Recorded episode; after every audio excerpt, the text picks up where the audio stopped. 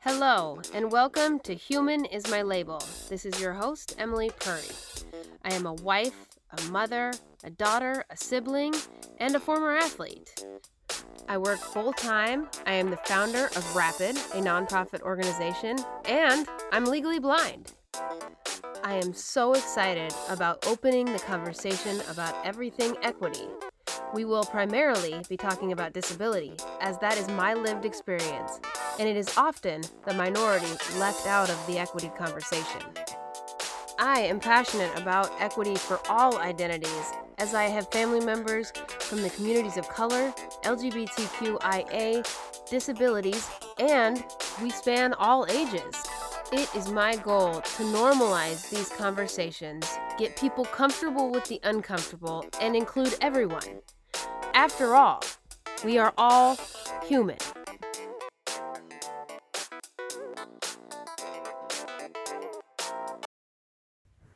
Hello, hello, and happy Monday once again. Here we are. Thank you all for joining me. I am excited to talk about service animals today. I hope you all are at home and well and safe and taking care of your families, friends, loved ones, and doing your best in the times we're in. So, one of the most common questions I get is about Bevy, my service dog, my guide dog. And so I wanted to take an episode today to really talk about her, talk about some of the rules, educate all of you about service animals and assistance animals and guide dogs and all of those good things. So, we are going to focus on that today, and I hope you enjoy this episode. So, I got Bevy about a year and a half ago in November of 2019, and that is because my vision had got to the point where I needed more help. Um, for those of you who don't know, I have a progressive eye disease called macular degen- degeneration, and so the my vision has been progressing since I was a little kid, and with my particular disease, the central vision is the part that's kind of going blank. And no, it doesn't look like a black hole or anything like that, but things just disappear in that space. And so the other piece to my vision is I also have astigmatism, just like any quote unquote normal person. And so that complicates things a little bit. So I do wear either glasses or contacts. And I, that only makes things a little bit crisper, but I really can't see any further um, out in the distance. And it does not improve that hole, like I said, in the central vision. And so it just makes things a little bit more clear in the places I can see. So with that, I'm not sure if it's the disease or the stigmatism that is that has caused my depth perception to significantly decrease in the last few years. And that is why I got Bevy um, because stairs, curbs, hills, any elevation changes were getting very dangerous for me. I couldn't tell um, when where the edges of steps and stairs and uh, curbs were, and so I hadn't fallen yet like some of my um, classmates had actually downstairs, but I was I was close, and there's a lot of scary moments, and I noticed myself hesitating a lot more when I assumed there was a stair or a curb or a elevation change, and so my husband started to notice and started talking to me about and said maybe maybe you really do need to either use your cane more than you do or you need we need to talk about something else. And so that's where i came to again um, in a lot of the episodes i talk about acceptance. And that was a big step for me is like if i get a dog i'm always going to be outed if you will. And so it was a big stage of acceptance for me. And i'm going to have a interview on uh, in a few episodes with a classmate of mine, and she had to go through a very similar experience. So stay tuned for that. Okay, so there are many different types of service animals, um, reasons for different service animals, and some of those are autism assistance dogs. There's therapy dogs, there's emotional support dogs, or animals, I should say, all these animals. We have comfort animals, we have companion animals, and crime animals. And all of these different types of service animals, if you will, all have different legal rights. And so if you're interested in all the different types, I'm not going to go through all that here today, but many of them have public access rights and many of them don't. Not many of them. A few of them have public access rights and many of them don't have public access rights. So as a uh, for a guide dog like Bevy, she does have public access rights. And one thing I want to stress with this is she is a reasonable accommodation. Reasonable accommodation for me to enter public spaces safely. And so she is trained to be a reasonable accommodation for me. And so I want you to keep keep that in mind as I keep going. Okay, so I'm going to jump into some of the fun stuff because all the teaching stuff you guys can look up. um, so I get a ton of questions um, in my inbox on a regular, and then just from people who know me about what can I can and can't I do when Bevy's with you, when I know Bevy, etc., etc. So here is kind of um, just some common questions I get about Bevy. So, can I pet a service animal? That's number one. Everybody wants to, especially in here in Portland. We are obviously a dog city. Um, and so here's the deal when Bevy or any service animal is working, and for Bevy, that means when she is in her harness, her leather harness, if you've seen them. Some blind people use other types of harnesses, but typically you'll see a, a brown leather or something like that that for guide dogs. This is specifically for guide dogs. And so when Bevy is in her harness, she is working. When Bevy comes home, yes, she gets to be a dog. She gets to run around, she gets to play with toys, she gets to go outside. She's not working when I'm at home because I can function in my home without Bevy. Um, and so when that harness is on, the biggest thing about petting a service animal is when they are working, they need to be focused on keeping their owner safe. And so when she's in harness, that means to her, that's her signal to pay attention, stay in line, don't act crazy, don't be running around, don't be, you know, looking for toys. She needs to be focused. And part of that is not being distracted by people, not being distracted by dogs, not being distracted by food. So, if I allow people to pet Bevy while we are working, she's like every other dog. She loves attention. She loves to be pet. She loves to, you know, throw the ball and have fun. She loves to chew on bones. She loves all that stuff. But when she's in harness, she should not be seeking attention from other people. Now, if I allow people to pet her when she's in harness, then she can expect that in the future. So that's shaping her training. She has been trained to ignore other people except for me when she's in harness. So that is why if I allow people to pet her in harness, she gets confused. It has nothing to do with you. This is not a personal thing if I don't want you to touch my dog. It is reinforcing her training of only pay attention to me, Emily, when I'm in harness. And so that's her cue. As soon as I take that harness off, I am have the ability to let whoever pet her. So, for instance, my interview with Paul Brown last week, um, we talked about can he pet her? Because we are, you know, at what point do we have to become, at what point in our friendship am I allowed to pet Bevy? And I said, I wish it was a point of friendship because that would be great. But it's still just as confusing for Bevy. So it's not dependent on how good of a friends you are. It's not dependent on how awesome you are or how not awesome you are. It is all about her training. So with that, you also have to consider where you meet me and Bevy. So if we have never met before and you come over to our house for a barbecue, Bevy's not in harness, so she's going to be a dog. You are able to pet her, you are able to throw the ball for her, you are able to, you know, call her and say, come here, or whatever it is. She is a normal dog. Now, then the next day, let's say you were at my office and now Bevy is in harness. So, this is the tricky part. People forget that they met her at home without harness and they called her and they were so excited to see her and then they come to my office and then, then she's working and they're like oh bevy come here come here come here that can't happen. We have to have that strict line still. And so I have people that are probably listening to this podcast that did meet Bevy and got to throw the ball in the backyard and do all those things at home. And then they have to see her in public when she's working and they have to restrain themselves from calling her, petting her, or really even looking at her, talking to her, getting her attention in any way they have to avoid.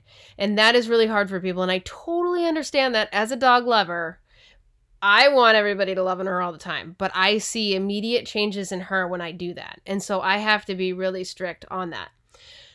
Let's say you made a mistake and you said, Oh, Bevy, come here. Hi, Bevy. Or you put your hand out for her to sniff. Guess who's going to get the correction? It's going to be Bevy. Bevy's the one, and I'm going to say leave it, or some people say ignore. Some people say all different commands, but she is the one who's going to get in trouble for paying attention to you because she's the one who has to keep that clear boundary. Obviously, you do too, but I can't correct you. I can't smack you upside the head or anything like that and say, nope, she's working. So I have to correct Bevy. And when I put it in that terms for a lot of people, people are like, no, no, don't, don't correct the dog. It's my fault. I'm sorry. Um, and so she's the one who gets the correction. This is the same thing for people when they're in the elevators with me. They want to say, "Oh, such a cute doggy," and then and they make all these noises and they put their hand out for her to smell. All of that is no. That's a no-no because that's still getting her attention. That's still attracting attention away from me onto you and that's not okay because what if we're walking down the street? What if we're we need to get off the elevator and she's not listening to me now because she's distracted by you? So any noises any oh she's so amazing and oh you're such a good puppy and all those things that happen that's a no-no. You want to pretend like the dog the animal whatever does not exist. You want to address the person the human that's in the room and you can say you have a great dog there you can talk to me but you should not be talking to Bevy because that she knows when you're talking to her. She's very smart, but we don't want to distract her. So you she should be basically invisible to you. And I know that's hard, everybody. I know that's really, really hard because when I see a dog, I immediately have to so uh, like catch myself because I'm so used to saying, "Oh my gosh, look at that dog." And I was flying one time and I didn't bring Bevy because uh, she was sick. And so she had to stay home. And I saw another service animal at the airport and I was like, oh, and I was like, stop it. But it was more because I was missing Bevy than it was because of the dog. And I had to catch myself. And I was like, oh my gosh, a service dog. I miss Bevy. And I said it and I was like, oh my gosh, I'm one of those people right now. Um, so any kind of attention towards a service animal is not okay. You can address the person, you can talk to the person, but it's also nice if you talk to the person and say, "How are you?" not just talk about your my dog because eventually it's just like Bevy's the only thing that matters and sometimes I want to be talked to as a human as well. So that is number 1 about service animals. I already addressed the question about do they get to be dogs? And yes, they absolutely get to be dogs. We allow them to have just as much fun. They need um, stress relieving exercise. They need everything a normal dog needs. Uh, it's just a matter of when they're off harness or out, not working. Uh, other dogs wear the service vests. That's also their cue that it's time to work. And a lot of times when we put on the harness or the vest, we say, You want to go work? We want to go work. We make it exciting. It's not like, Oh, we got to go to work, kind of like all of us. But we make it exciting for them. We make sure that they're enjoying it. And th- that's how we make sure that they are still able to work because at some point they do have to retire and that's a whole nother conversation but when it starts causing them more stress to work than to be at home that's when it's time for them to retire I also forgot to mention at the beginning, I've got a question recently from a completely blind person, and they wanted to know what kind of dog Bevy was. So, Bevy is a four year old German Shepherd. She is obviously female. She is a black and tan German Shepherd.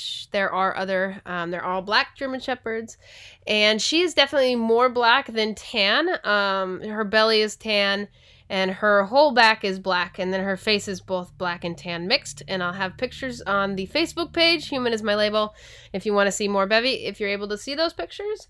And she's four years old. She turns five in january. It's very exciting. And so when it comes to her retiring she will most likely be around eight it's eight to ten usually depending on the dog.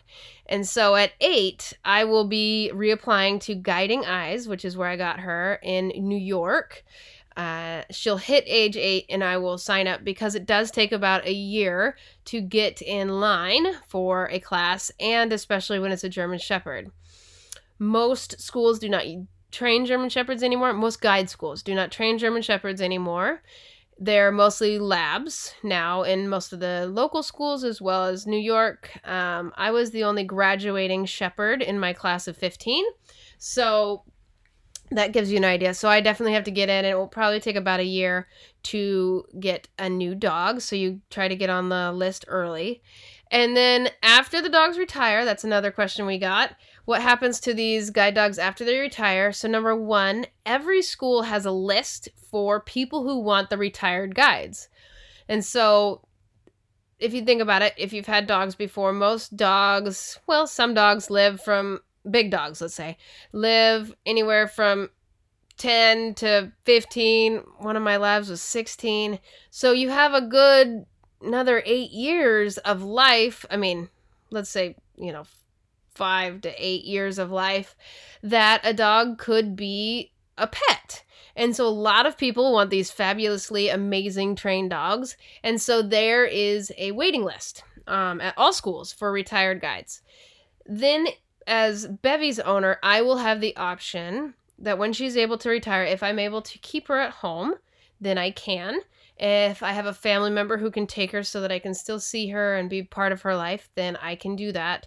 And if I don't have those options, like if you don't have the ability to have two dogs in a house, because once you get your new dog and then you have Bevy or whoever your dog was, then you have two dogs. And so some apartment complexes, for instance, don't allow you to have a pet, uh, but you are allowed to have a service animal so you can't have both. So if you're that situation and your family members can't take your dogs, um, the school, at least Guiding Eyes, will take them back and make sure they find a good home.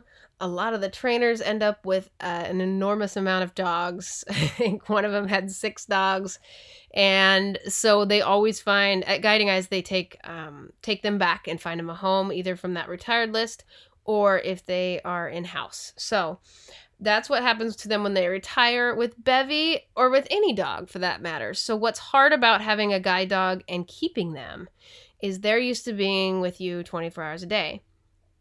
And then all of a sudden, this new dog comes in, and you have to look at Bevy or whoever your dog is as you leave the house every morning with another dog. And that can be stressful for a dog and it's hard for the person too because they've been your companion for, you know, anywhere from 6 to 8 years or yeah, somewhere in there. So, that's those are the options for a retired dog. Now, I wanted to get back to some of the technical stuff about service animals and assistance animals. So, like I said, a lot of them have different rights, but what do you, as the listeners um, in a workplace, in public, in restaurants, what are your rights if you're especially a business owner? And there are two questions that you're allowed to ask, and that's only two questions you're allowed to ask. The first one is Is that a service animal? And the person just has to say yes or no.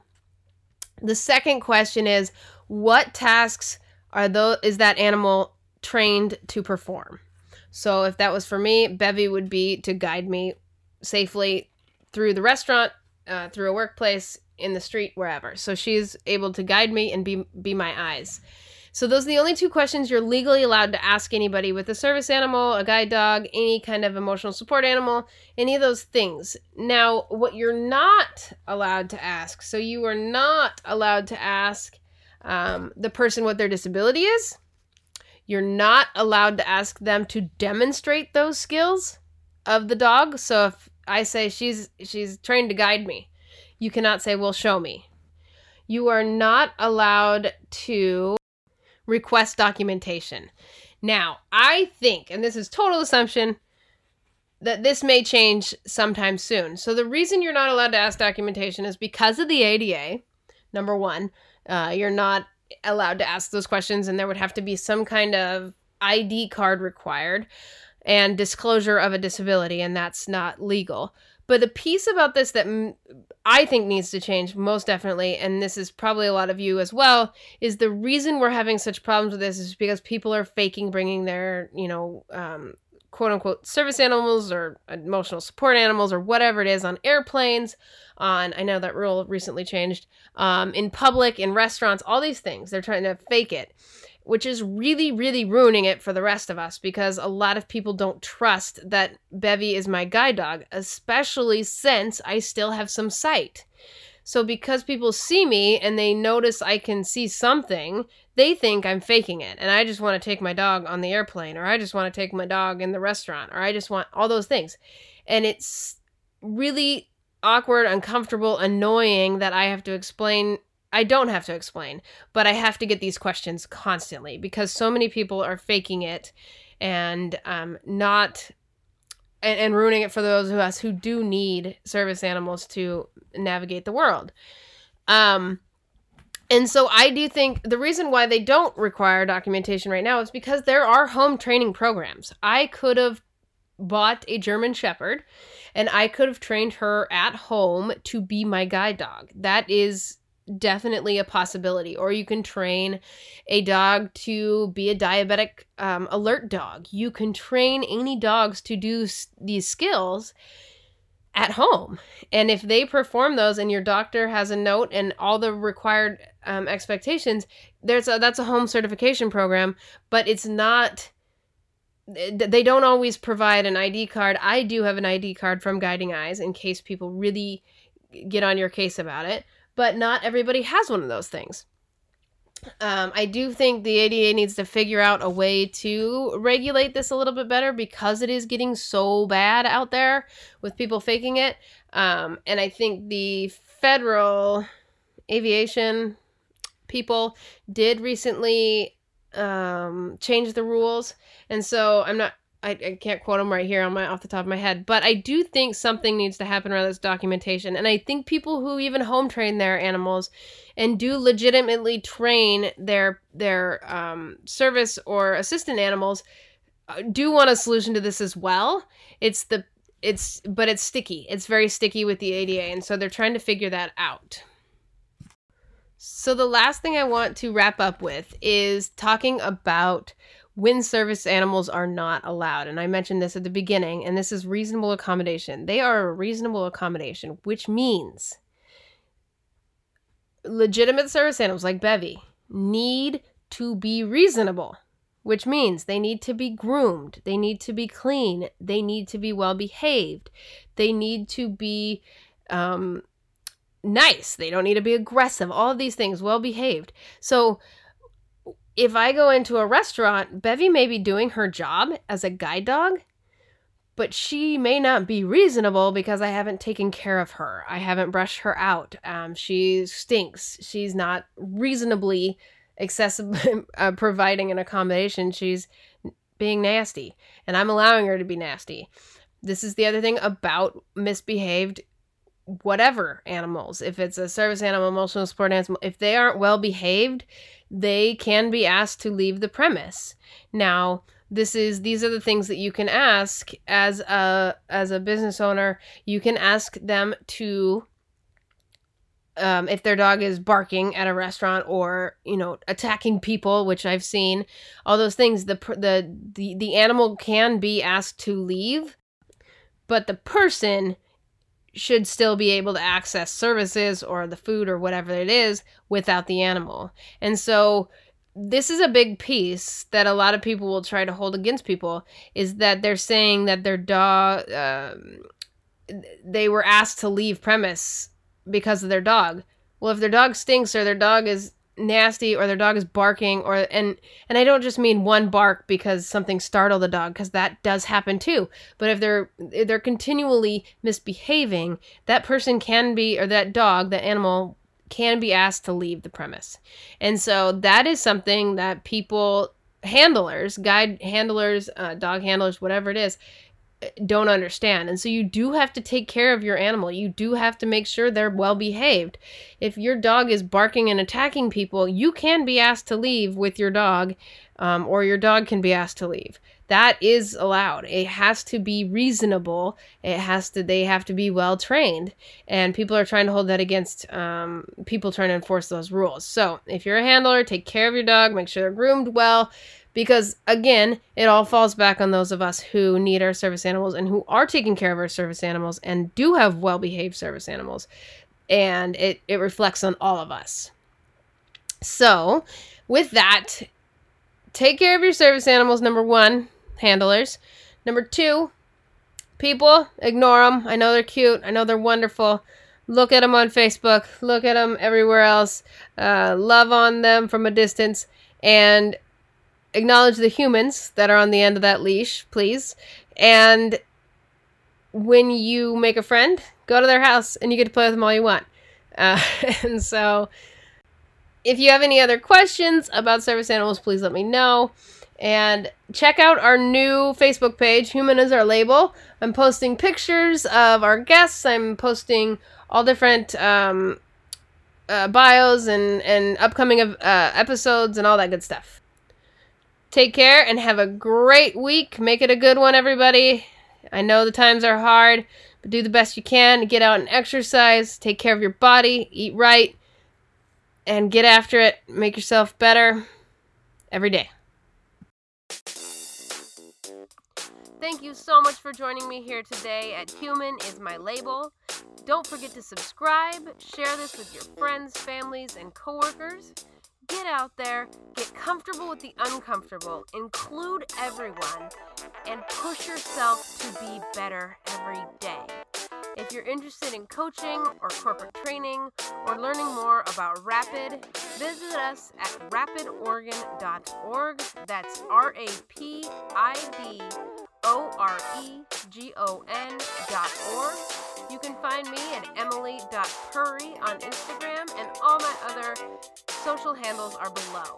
Have a great day, and can't wait to see you next week.